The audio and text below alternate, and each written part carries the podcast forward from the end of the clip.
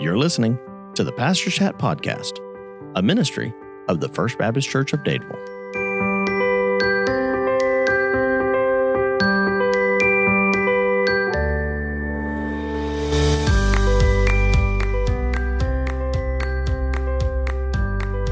Welcome. You're listening to episode 9 of the Pastor Chat Podcast. I'm your host, Forrest Jones. And I'm Zach Brown. And today we have a special guest, not our normal brother Ben. He is uh, laying out this week, and instead we have special guest, a state missionary from the Alabama Board of Missions, Daniel Edmonds. Thank you. All right. Well, can you tell us a little about yourself? Uh, I have worked with the State Board of Missions for 24 years. As of 2001, I became the director of the Office of Sunday School. 2010, they added discipleship. So I'm a state missionary functioning as the director of the Office of Sunday School and Discipleship. Born and raised in Nashville, Tennessee, um, seminary trained at Southern Seminary, then on into Alabama. Uh, started kind of north and went south, uh, maybe in so many different ways, but uh, started in Huntsville, Arab Enterprise, and then back as state missionary in Montgomery at the time. Now we're located uh, the facility is there in Prattville, Alabama. I have a wife, Terry, who I've literally known all my life. Her parents and my parents helped plant a church in South Nashville when there was very little there, except kind of farm community type stuff. And uh, so I grew up in a mission church. Uh, she and I were not charter members, we were charter bed babies. and uh, and so uh, kind of an interesting history. You know, age twelve, we had our first date at a church Valentine banquet. Married by nineteen, have two children now. Son Joshua, who uh, has our first granddaughter Maya, and uh, Zoe is on the way in November. Going to make her debut then, and uh, our daughter Lydia has our oldest grandchild, who's a boy, Elijah, and he is five years old and quite fun. Yeah, I've heard that grandparenting gig is better than even the parenting gig. Well, it's like I said during the middle service, you finally become relevant again to to your own parents. I mean, for a while when you just have children, nobody knows you anymore. I, for the longest time, even in the state, people would come up to me and go, "How's Lydia?" and I go, "Well, she's fine, and thank you for asking about me." I mean, That's funny. so yeah, Yeah, I definitely know that feeling of. Oh, so when are you going to bring the grandbabies to see me? hmm Well, I don't know, Mom. I I'm could come see you as well. Well, if you have to, I mean, yeah, you can just drop them off. It's not that big of a deal. yeah. I tell my parents now. Maya came to see us, but she drug her parents along with her. Well, we thank you for spending your Father's Day with us. We know that's a sacrifice when you got all those grandbabies to be with. Um, so, if we can get started, let's give us a recap of what you preached on this morning. Well, really, uh, when Ben contacted me, he told me, said, We really didn't get a chance to celebrate Mother's Day. And he said, So I want you to come on Father's Day, but let's kind of celebrate father and mother. Uh, it seemed like the no brainer uh, scripture honor your father and mother. So we went there, um, tried to recap it and put it as best I can in context because, as Jesus summarized, of course, the Ten Commandments, you know, love the Lord your God with all your heart, soul, mind, strength, and your neighbor as yourself. Um, so, both from the uh, Ten Commandments, uh, we can look back in Deuteronomy 6, where that was first instruction to love God was given. Love your neighbors yourself is in Leviticus 19. Uh, but the whole of the Ten Commandments captures that. But to me, the fifth commandment is kind of the hinge point because your first earthly authority figure, your first opportunity to experience love on earth is through your parents. And, and, um, that relationship is so critical. It's the way God designed it. I mean, this is the way it's meant to be. And uh, so honoring your father and mother is not an option, it is a command. And in our world of brokenness, it's it's a hard command for a lot of us. I mean, you know, most of us say, well, I, I don't think I'll be guilty of murder. I may have wanted to, but you know, um, we're we're going to get away from that one. But there there are a lot of people because of brokenness that struggle, uh, maybe not all their life, but at different times of their life with honoring your father and mother. But that struggle leads to so many other issues in life. And and one of the things that even with what's going on around us right now, that we do know that part of the problem is uh, the the destruction of family over the last 50 plus years of our society. And uh, it has gotten us where we are, and it's it's kind of the seed that has gone in the ground, uh, and the crop is coming up, and it's coming up and coming up and coming up, and so we've we're into multiple generations that the idea of honoring father and mother is is an option, not a command. It's uh, well, you're if you got a father and mother worth honoring, then you're you're doubly blessed or something. And uh, and so to try to put that back in proper context, that you know brokenness is in the world, um, but God's grace is sufficient for wherever that brokenness has occurred in your life, including if it's with your mother and father, or as a mother and father, if it's with you. Uh, and so to to understand why that relationship is so vitally important in the kingdom in the church and and then and why we must uh, honor father and mother. Those were kind of the two pillars, I guess, that that the sermon was built on was looking at the importance of mother and father to the church, or father and mother, if we want to say it in the biblical order, and then also looking for our own benefit why we need to honor our father and mother. Yeah, and I know this is something that um, you know, Zach and I, one, we've talked about previously on this show, but also it's just something that we talk about all the time as a staff and as a church um, because of that idea that what happens at the home, you know, what happens on that father and mother level is going to affect everything else we do here as a church or as the greater, you know, the universal church. It's all being affected by what's happening in our homes. It's what's happening um, in that parent child relationship. It's so often. Um,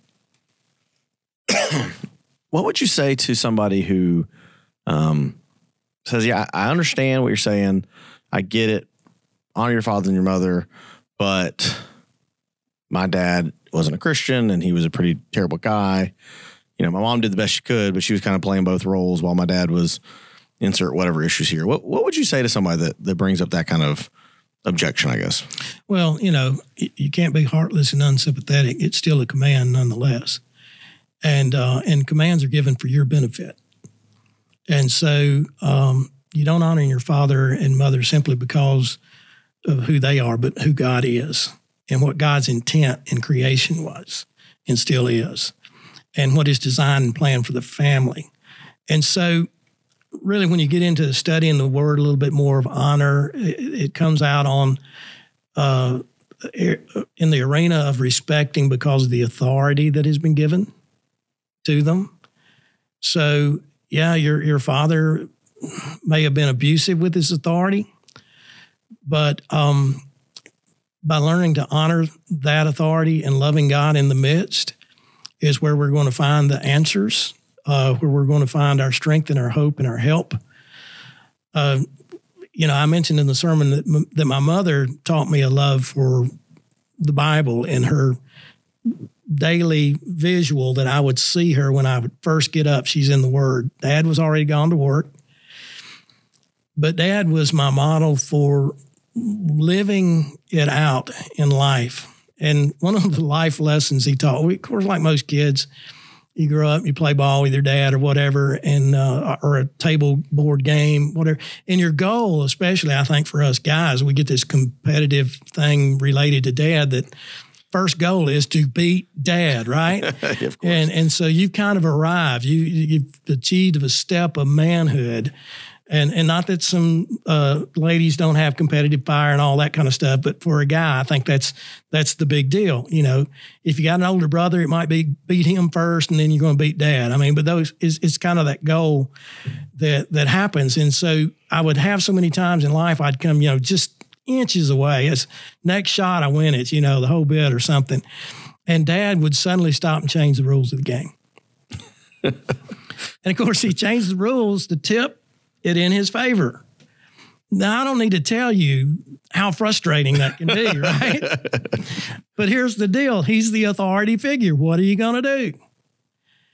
And ultimately, my brother and I both had that experience. I have an older brother, and we finally said, Dad, why do you keep doing that? Why do you? I mean, we kind of knew you don't want to lose. That's that's the deal. That was what was in our mind. He and and he said, Boys, you need to learn something. Uh, in life, you don't always get to make the rules. but you can decide to play to win. And what God has mapped out for us is how to win in life. Sometimes you don't control the rules. You can't control those in authority over you. But God has mapped out how to win. You still honor those people for the, the respect that, that is due for the weight that is put upon them in being that authority figure.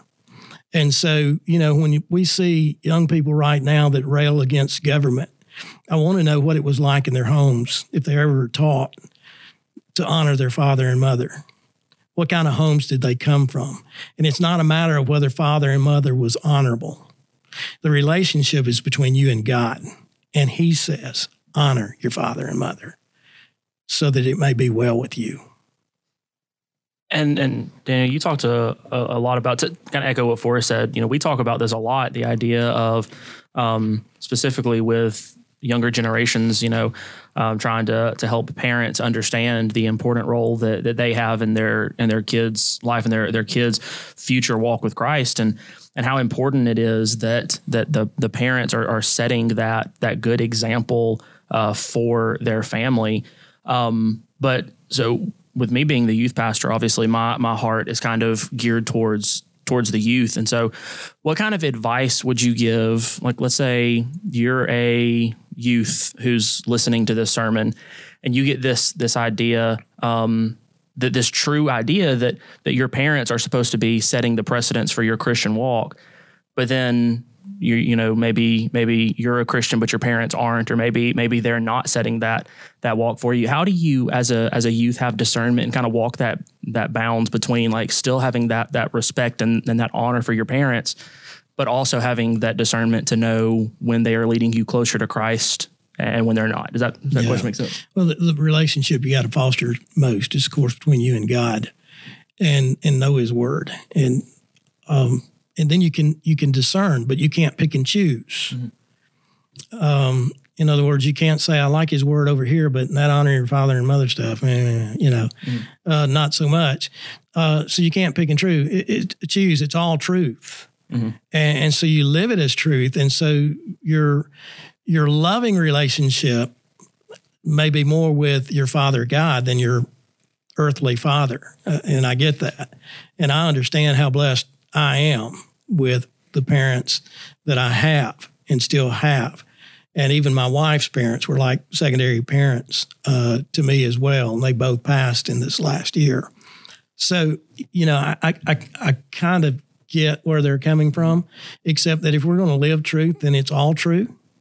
And so we have to step out in that and, and, um, and uncomfortable though it may be at times, um, it, it is teaching us how to draw close and how to deal with others because not everybody in life is going to treat you well. I mean, Jesus makes that pretty clear. um, you know, you're going to have your troubles. And, uh, and so, how do you deal with them? Well, first of all, you deal with them through the truth of God's word and your love relationship with Him. And, uh, and so, um, learn from your experience, good or bad. You know, um, some of us are blessed with, again, good father, good mother, uh, but there still was a lot to learn, and there's a lot to learn through that relationship. And some of us were not blessed with with a parent that was like mine, or you know, there are other difficulties there. But you still learn and you grow through your experience by leaning on His Word and His truth, and knowing that it's all true, even though it's difficult. And it's, it's kind of like one of the opening lines I use. This there's a lot about the Bible that, like being a disciple, it's not like it's this real complex idea, but it is difficult. So it's simple but difficult at the same time. It's easy to say, a little tougher to live out. Yeah, yeah. It's, it's one of those things where, on the surface, the Christian life is not complicated. It's right. once you dig in and you realize it can seem very cut and dry and easy to begin with, but then you kind of dig into it and realize the application can be much more difficult because many times we want to complicate it because we don't like maybe the way that seems to us of, you know, well, they don't seem very honorable. So I don't know that God really, I mean, yeah, it says honor my father and mother, but I'm sure that means because they've done something to deserve it. That's not what God's saying. You yeah. know, uh, I think the same way we see this played out a lot in marriage, um, which is also a, another topic we talk about a lot in here. Um, usually with me saying something that I later get myself in trouble. um, um, luckily, my wife has a great sense of humor, but um, you know, you, you look at that with marriage and the same kind of thing. The idea of the Bible doesn't teach you that. Well, if your spouse isn't a Christian, that that's you can just divorce them and and that's okay, whatever. Uh, even though maybe you look at it and say, well, that doesn't that doesn't sound like it's what would make me the happiest. Well, yeah, honoring your father and mother, even though they maybe aren't doing what exactly they should be, that might not be the thing that in your mind makes you the happiest. But God is worried about your holiness, and mm. His word is sufficient. So, um, you know, I, I love how you just keep reemphasizing the idea. It's like this is what His word says. It's not up to us to decide which parts we're going to keep. Um, you know, unfortunately, that is the big push today in today's society is like, well, yeah, I'm, I'm a Christian and I, I, I think the Bible is a great book, but all that like Jesus is the only way. I don't know where we're gonna put that. I mean, I, I in one of my classes ran across this book and it was all about all the parts of Paul's letters that this person found to be just horribly offensive and how you know she wanted to, to remove them from the Bible or how to read the what she call them the tyrannical texts.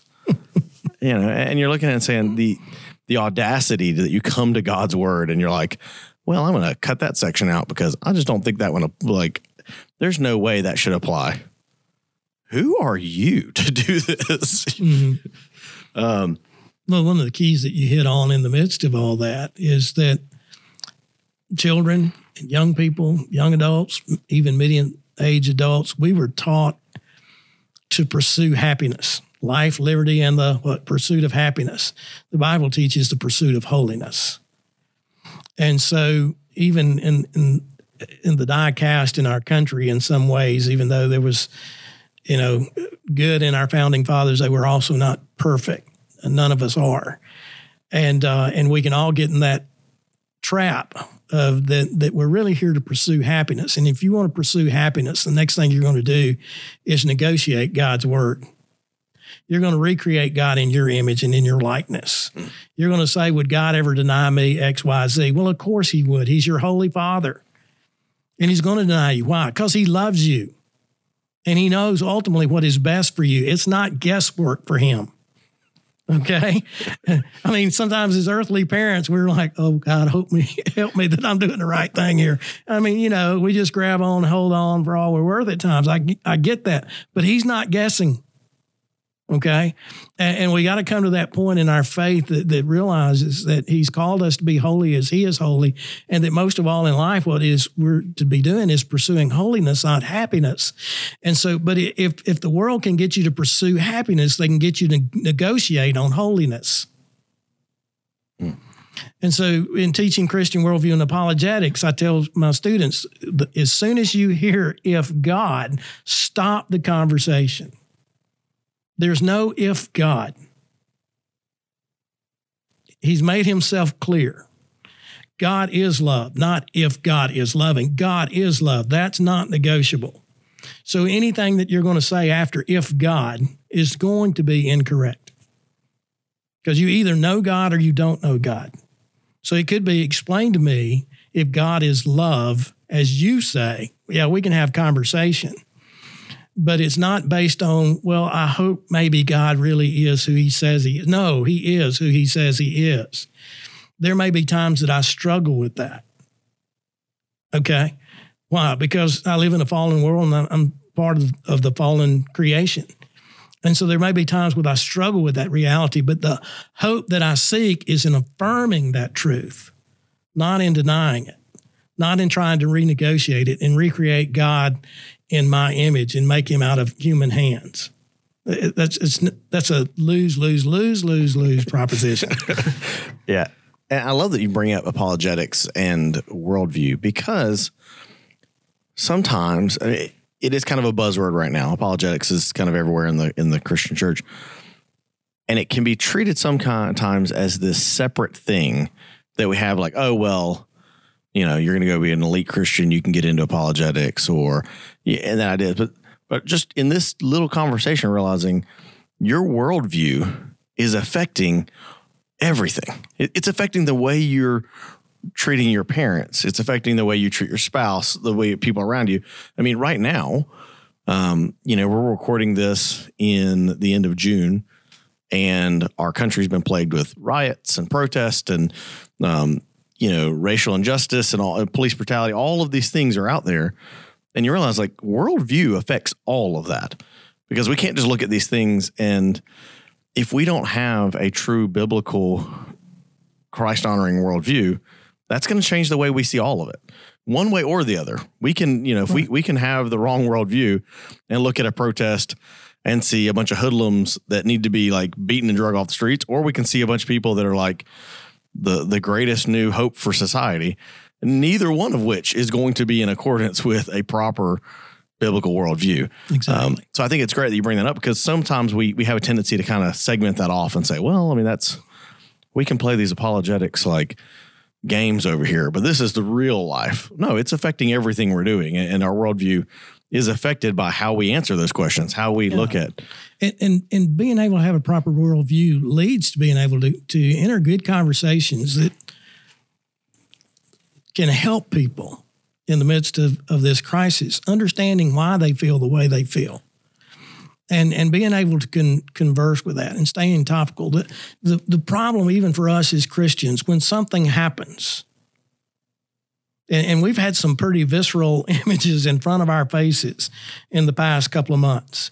When something happens like that, instinctively, we look at through the lens of self. How do I feel about that?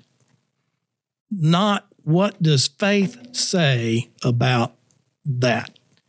And so it's a struggle for us to finally go, wait a minute, let me get the lens of self off. Let me get the lens of my skin color off. Let me get the lens of uh, of my prejudice off. Let me get the lens of my historical view, and let me look at the situation through the Word of God. Let me get in the right lens before I open my mouth. and say something stupid that I'll need to apologize for later. And that's hard for us. I mean, that's hard for me.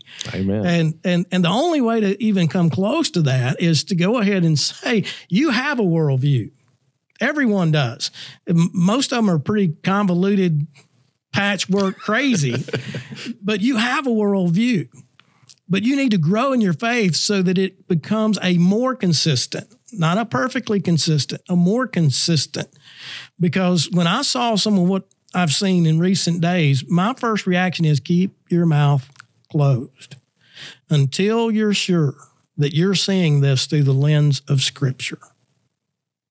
Strip away everything else and then put it back together through the lens of Scripture before you open your mouth. And and uh, and that's a struggle. That's a struggle for all of us. And, uh, and, and especially at a time like this, as ministers, it's a struggle for us because most of what we've been trained to do is stripped away right now. I mean, I, I mean, ministers, we don't look for crisis, but we're trained to help people in crisis. So now everybody's in a crisis, and our main training is to go to them and you can't. And I don't know about you, but the stress of that every day wears on me. And when you feel that kind of stress, you can start spouting off stupid in a hurry. you know, so uh, so confessionally, it's you know as much as I teach it, I have to say to my students, there are times that I get caught looking through the wrong lens too, and uh, and you know repent and return uh, is the word for that. And and and stay in the word and stay in prayer and try to be more consistent, seeing as he sees and striving to be holy as he is holy and not just pursuing happiness.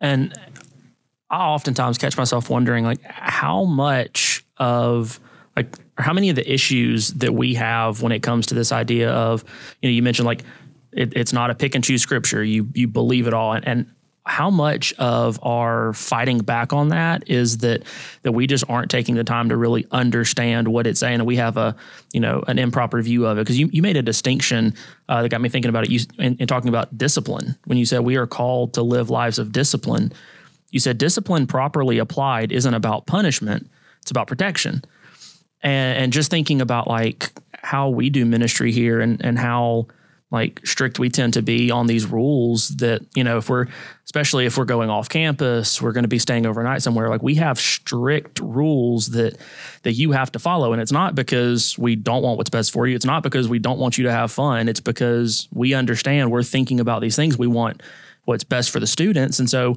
we have these rules that are put in place not for punishment but for protection and just wondering how much of you know going back to a worldview, how often do we find ourselves in those places where where well we don't really want to to honor God and His whole authority because we're afraid of His punishment, without realizing that all of these things it's not as much punishment as much as it is protection, right? Like God wants us to do this, not specifically for our punishment, but you know, we always say things like, you know, for for our good and for His glory.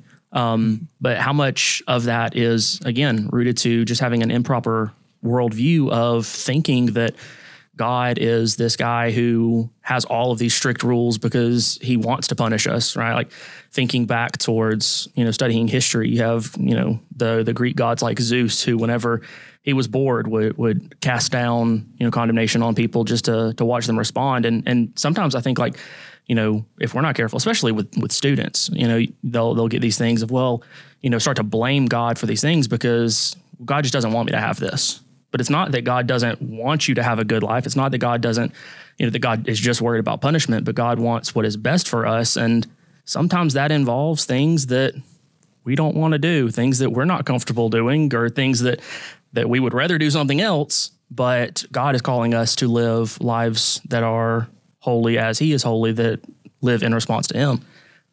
Yeah, I, th- I think it, I thought of an illustration when you're talking about that. Just the idea that it all comes back to the way we're thinking about God to begin with. Right. Uh, and what makes me think of is a fence. And the, the fact that if we're looking at a fence, depending on what we believe about who put up the fence, will determine what we think about said fence.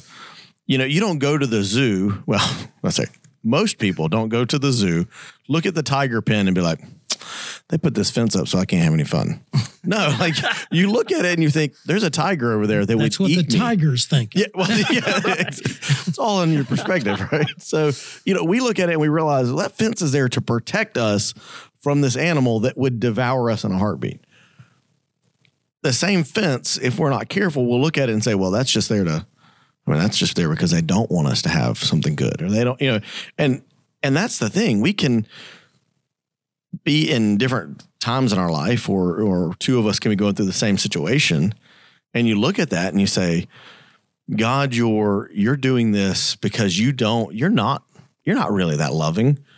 Where if you come into it and you know God is love, and that is an attribute of God that's never going to change. God is a loving God, and He is perfect and He's holy, and and it's the whole thing of if we if depending on how we look at it, will change how we view these things. Um, you know that that's something that when so when everything happened and um so Kaylee, my four year old daughter, passed away. And in that moment, like everything changed. But because, but prior to that moment, I knew God was a good God and I knew God was a holy, sovereign God. I didn't understand and will never truly understand but yet there was still something, no matter what, no matter how much I questioned and just like, God, I don't get it. There still was something there that you're just like, I don't get it, but I know I can trust you. And I think that's the difference. It- you know, we could be in the same situation. And, and I, I feel like I say this all the time, but there's somebody that needs to hear this that it's okay to say, God, I don't get it. Like, God, be having that proper worldview, having proper faith is not that you're never going to have questions or that you should never say that to God. Amen. You know, I think sometimes we get that impression of like, well, if you were a super Christian, bad stuff would happen to you, and you'd just be like, thank you, Jesus, for this persecution. No, it's never going to be good. It's never going to be something you enjoy. But you can be in the middle of that suffering and still say, God, you're a good God. I know I can trust you. I hate every minute of this, but I love you and I trust you, God. Yeah. You know, I, I look at Paul uh, writing the people in, in Philippi, and he says, Be anxious for nothing. I love that. And you ever had somebody go, Hey, Don't worry, don't worry about it. Pray about it. Yeah. It's like somebody saying, hey, just relax. Yeah. Just calm down. That, that works every just, time. just pray about it. And and we we're taking those things. He does say that, but we're taking them way out of context. A- And and because of that, when we get on further down, I can do all things through Christ who strengthens. We we're so far out of context. we're not in the same not- zip code, area code. That's not about Whatever. playing baseball? Uh, no, no, that's not. But um, so you know, it, we we get it out. Of, but here's the thing: if Paul had stopped with "be anxious in nothing, but pray about everything with thanksgiving in your heart," we would have been left in the struggle. But then he says, "But then think on these things and do the right things." And so there are times in our life that, I mean, you're, you're just describing what for a parent it's got to be the most horrific time. And I, and I, I don't care if you're 80 and you bury your 60 year old son. You, there's part of you that says that's not the way life is supposed to happen. So, I mean, it's difficult in any age. I can imagine at four. I can't imagine the parents that long for a child and have a miscarriage and and so there is that trouble that has has come. And it knocks you off kilter no doubt. But by coming back quickly and saying but here's what i do know. I don't know if i'll ever have an answer for this but here's what i do know. And what i do know will cause me to do right things if i stand on that now, that's a hard truth, but Jesus spoke a lot of hard truths. A friend of mine would say it's like he starts building up the crowd and he's got this great following, and he says, Unless you, you know, eat my flesh and drink my blood, it's like, and there are some that are not following him anymore. You know, I mean, there's hard sayings. And he, but he warned, I mean, he's honest about that. He's honest about that. Life is not, you know, cupcakes. It's, it's just not. This is a fallen world and it's going to mistreat you as it mistreated him. But there's hope. There's good news that in him you're you're not you're not broken. You're you're battered, you're beaten up. You you feel like there's hardly a breath left in you and but you got hope.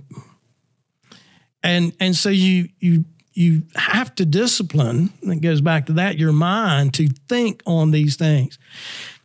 I, I remember early in ministry, I was still in seminary and uh, a- young lady in our church, her fiance was tragically killed, and it is really one of those it should have never happened kind of things, not just because of his age, but the situation. It's like, why wasn't anybody thinking? Kind of okay.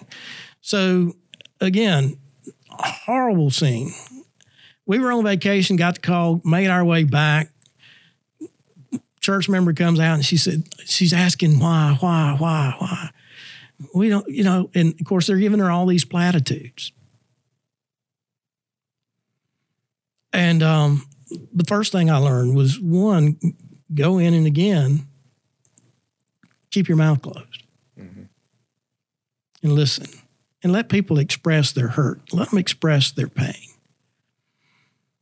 and don't attempt an answer at least until they ask you pointedly. And so finally she did. And she said, Why? Now I would have asked that. Right? That's that's that's our nature. Why? We want to know why. And and you know, God gave utterance in that moment. And I looked at her And I said, if I could give you any answer to that question, what answer would make it all right? She said, There isn't one. And I said, And I don't know that there ever will be one. But here's what I do know. And we started talking about a God who loves and a God who's faithful and a God who still has a plan and a purpose and a God who can walk with her through this valley and, and a God who even prepared her for days like this. And I said, here's what we do know. So, out of what we do know, we've got to ask, what God should I do Mm. to live your truth in this world?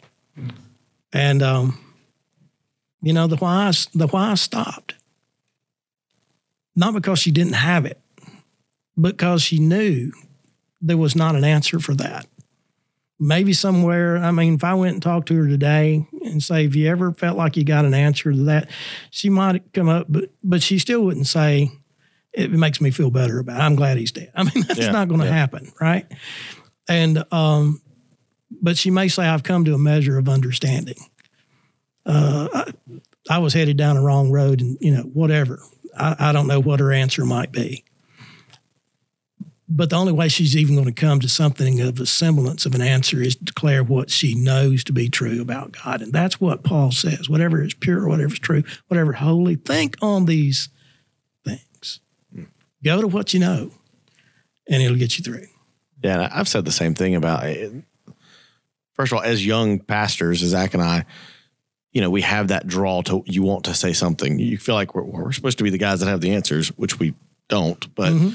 and it's and being I think men that makes it even worse that we're men, so we want to fix things. But you're right, and I've I've come to realize that God used my daughter's death in, in some way. Now I can kind of guess at some things that I see where our life is different or whatever. But if you told me tomorrow, if God came, you know, if, if you said, all right, I have this plan, this is exactly everything that happened. And I'm, this is going to be me being completely honest and not sound preacherly enough. If you told me that 3,000 people were saved and all this other stuff, my fleshly side would still be like, hmm. At, th- at that expense? yeah, exactly. And you look at it and say, I don't, I don't know that, I don't know that I can make that decision. And the good news is, I don't have to. That God is in control, and and what you're saying about focusing on that and and just focusing on because there's no answer that is ever going to make it right. You're not going to be able to say, well, look, this is everything that happened because it it wouldn't change anything. God gave us that love for that person, and it's been torn away. So that's you know, I think what you're talking about is just, I think that's something that we need to store, store away because uh, unfortunately we're going to need that for the rest of our careers. Yeah, the reality of ministry is you're going to run into that over and over and over again. Yeah. And Maybe not in a personal way like that, but in people that you're personally God called yeah. to love and care for. And you're going to have to walk with them through stuff like that. And and by the way, it's not going to help a lot of them to say, well, when my daughter was, I mean, Yeah. or I've been in your shoes. That's for most of them even an afterthought. Yeah. Um, in fact, many of them will detect you've kind of been there, haven't you? And that's the thing I, I think that I look back and, and one of the things my pastor did is he was just there. Like that first day, I mean, it's a blur, but he was there all day and didn't, I don't remember a whole lot of like, hey, let me say something really comforting as much as he's just there in the room sitting with us. And, you know, when we're like, well, how do we tell our kids or what? He was there to, to kind of give us some advice that way. But for the most part, it was just he was available and there. Um, and I think that's something as I've come into the ministry and started trying to minister to others, realizing that can be difficult because we want to fix something, we want to jump into action. Um, it's much easier to like run forward and do something really courageous than it is to just sit there and be present and say, you know, I'm here for what you need. You know? Yeah, the ministry of presence is one of the most powerful ministries we perform. And um, I, I, I tease a lot of times. I said even Job's friends did well at first, then they opened their mouths. and uh, and and so you know, being there for somebody.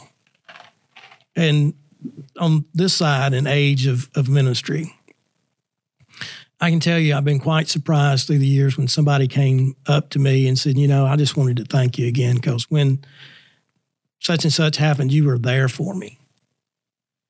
And and be quite honest with you, a lot of times I'm like, okay.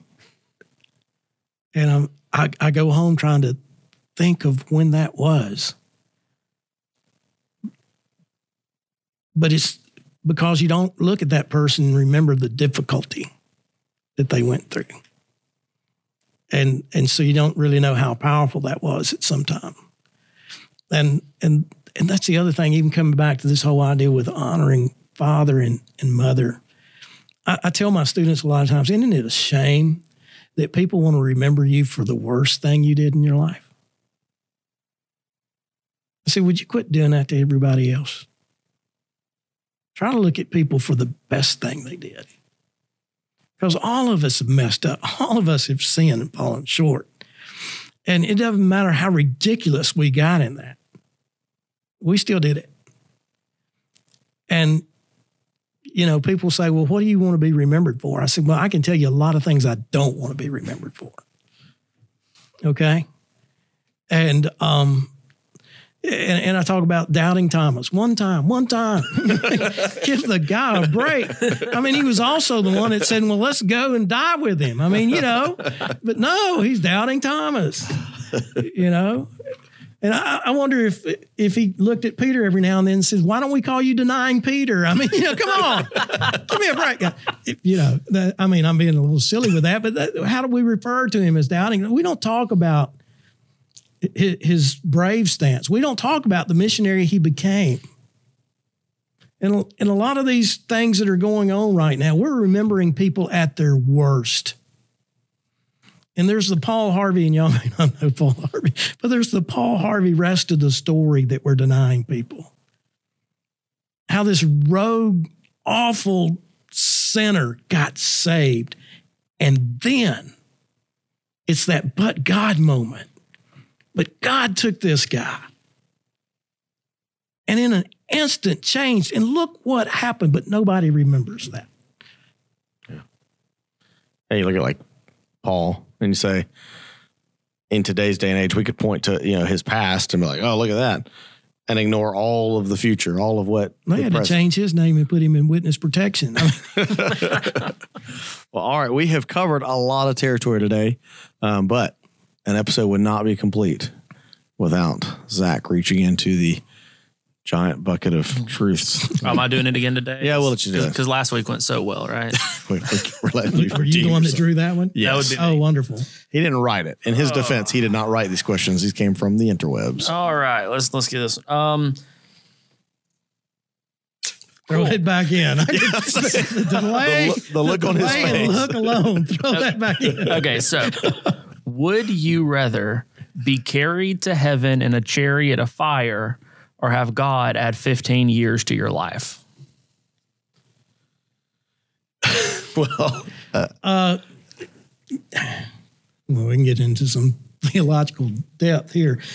The, the first of all, the chariot of fire reminds you of Elijah, and there's a reason my grandson is Elijah. But um, the, the, great prophet, and he and Enoch were the only two that, if you will, escaped death. Now, the theological speculation is when you get over to Revelation and the two that were killed in the street and left there, it's appointed unto man once to die and then the judgment that that quite possibly is Enoch and Elijah. So, you know, again, there's the, there's the rest of that story too. But uh, you know, just on the surface, without trying to uh, chase a theological rabbit or whatever, uh, yeah, carried there's a reason God carried him to heaven in, in the fiery chariot, and uh, and he had he had served well. He had his weak moments too, and I don't I think you know we we we remember him at uh, the prophets of Baal and the fire falling and all that. We don't remember him whining about I'm the only one and Jezebel wants to kill me. and uh, and so uh, but even even a guy that was seen as, as righteous with with God, um, had his had his moments that he would say, "I can tell you plenty that I wished you would forget." so yeah, to pick, uh, give me the fiery chariot. Uh, I, I I would love to leave that kind of legacy for for others, for my own kids. I, I don't think 15 more years, you know, um, would leave quite the impact. yeah, I think I'm gonna have to go with the chariot again. 15 more years. Uh, you know, uh, compared to the fiery chariot to heaven, yeah, I'm going fiery chariot. Uh, I'm not gonna lie, the way things have been going lately definitely is not making me think 15 more years. 15 more years of this. Yeah, I'm more thinking, you know, why don't we all go? Let's just. Uh, all right, what about you, Zach? I mean, it's it's a hard decision, but I've got to be the different one. I, I would go with the the 15 years. Um, that's because you're hoping to hit 40. well, yeah, true. Um, no, just with with with my with my heart of hearts being evangelism, discipleship. My first thought was like, you know, yes, the you know carried off in the the fiery chariot would be you know the good outro to go out on, but um, but at the same time, just my thought is how could I spend those extra 15 years um, taking the gospel more places, doing And he more has to go get spiritual on what he can do for the kingdom. And we're like, get us out of here. That was the Sunday school answer. We don't even have Sunday school right now. all right. Well, now that uh, Zach has guilted us all, um, all right. I hope you enjoyed this episode. We'll be back next week with Brother Ben. Uh, this is where I normally ask him what his sermon was going to be about, but we don't know. So, Hey, I could give you a topic and he we- just has to preach. Ooh, I What do you think? Just uh, that was the revelation. Two men in the street. chalk Who are those two men? question Ben has to answer next week. all right. But thank you so much, uh, Daniel, for being on here. Sure, our our first guest. Hopefully, hopefully we can we can get some more guests with, Yeah. with especially with how well this one went. That's like saying you want Ben to be gone more often. Oh. and Zach wants that edited out. All right. Until next week. See you then.